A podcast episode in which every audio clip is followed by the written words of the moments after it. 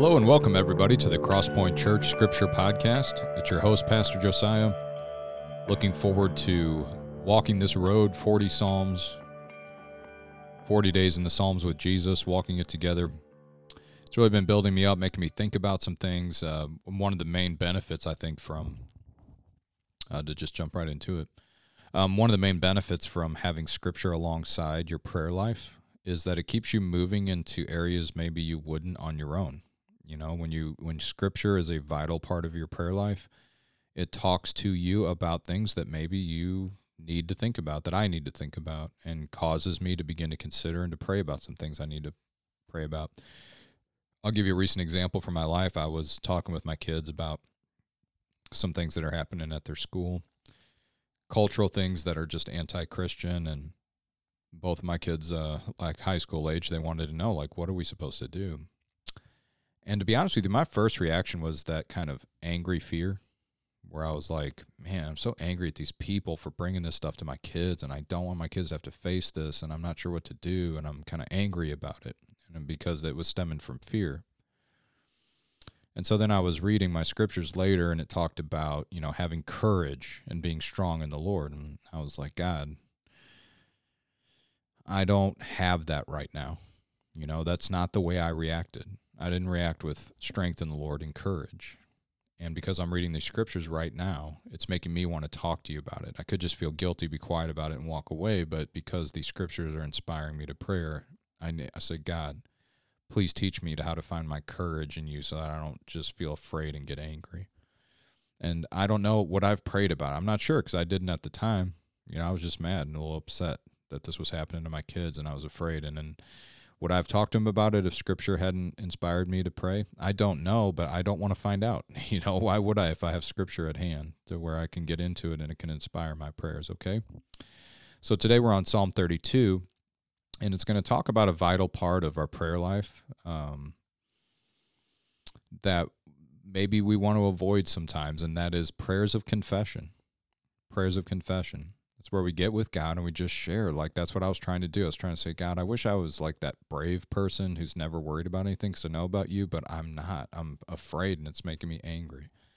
That's confession, where I just come and openly say it. I didn't try to clean it up or change it. I just told God the truth and uh, knew that he would listen to me because of Jesus. You understand? If, if since, not if, since Jesus died for us, for our sins, then we have peace with God through Christ Jesus, who died for us.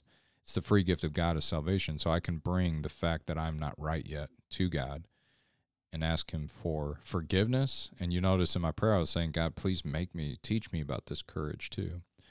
So why so much um, talk before we get into the psalm? I just think this prayer of confession is so important, and it, it needs to be so much more than, please forgive me.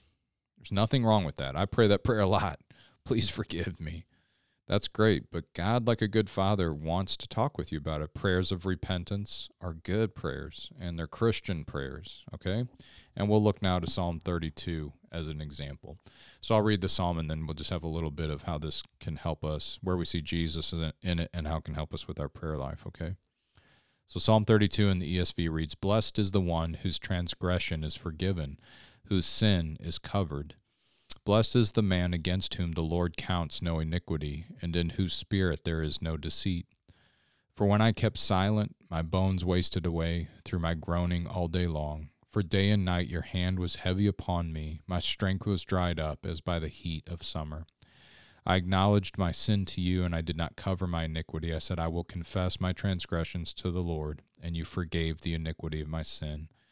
Therefore, let everyone who is godly offer prayer to you at a time when you may be found. Surely in the rush of great waters they shall not reach him. You are a hiding place for me. You preserve me from trouble. You surround me with shouts of deliverance. I will instruct you and teach you in the way you should go. I will counsel you with my eye upon you. Be not like a horse or a mule without understanding, which must be curbed with bit and bridle, or it will not stay near you. Many are the sorrows of the wicked, but steadfast love surrounds the one who trusts in the Lord. Be glad in the Lord and rejoice, O righteous, and shout for joy, all you upright in heart." Okay. For one, this is interesting. We can see the Christian life often can be seen in the life of Jesus, okay? And thankfully, the one thing we don't share with Jesus is Jesus never needed to repent, okay? He always did what the Father showed him to do. He lived the life we couldn't, didn't live. And that's why he's able to offer us righteousness and forgiveness of sin in his sacrifice and in his name, okay? And it makes it even more powerful that he took the place. The Bible says, uh, Paul says, that he became sin so that who knew no sin, that was him. He became sin who knew no sin so that we might become the righteousness of God in him, okay? Wow.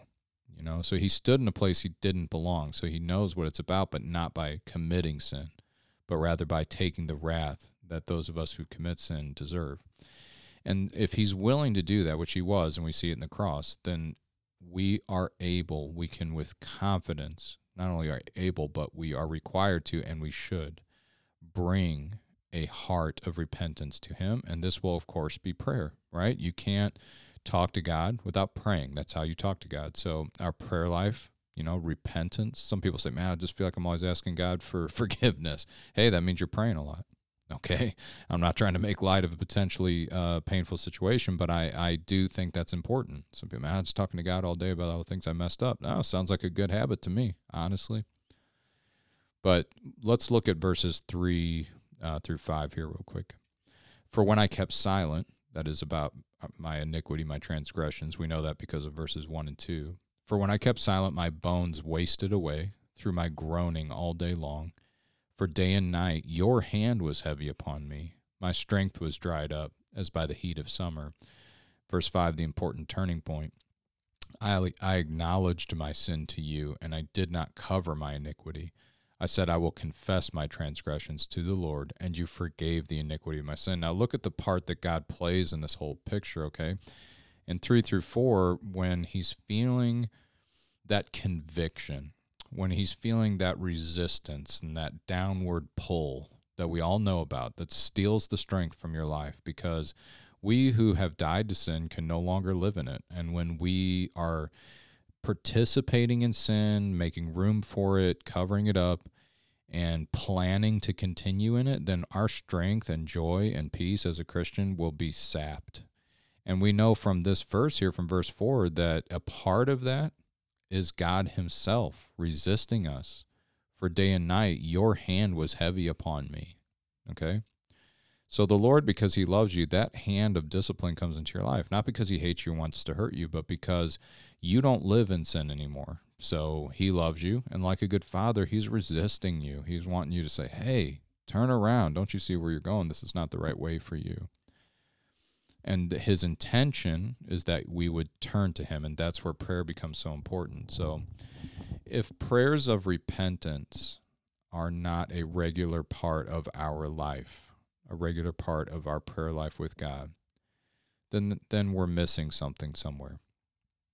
So if we can't talk openly with God, I verse five, I acknowledge my sin to you, and I did not cover my iniquity. I said I will confess my transgressions. Um, there's an S there, transgressions, multiples, to the Lord, and you forgave the iniquity of my sin.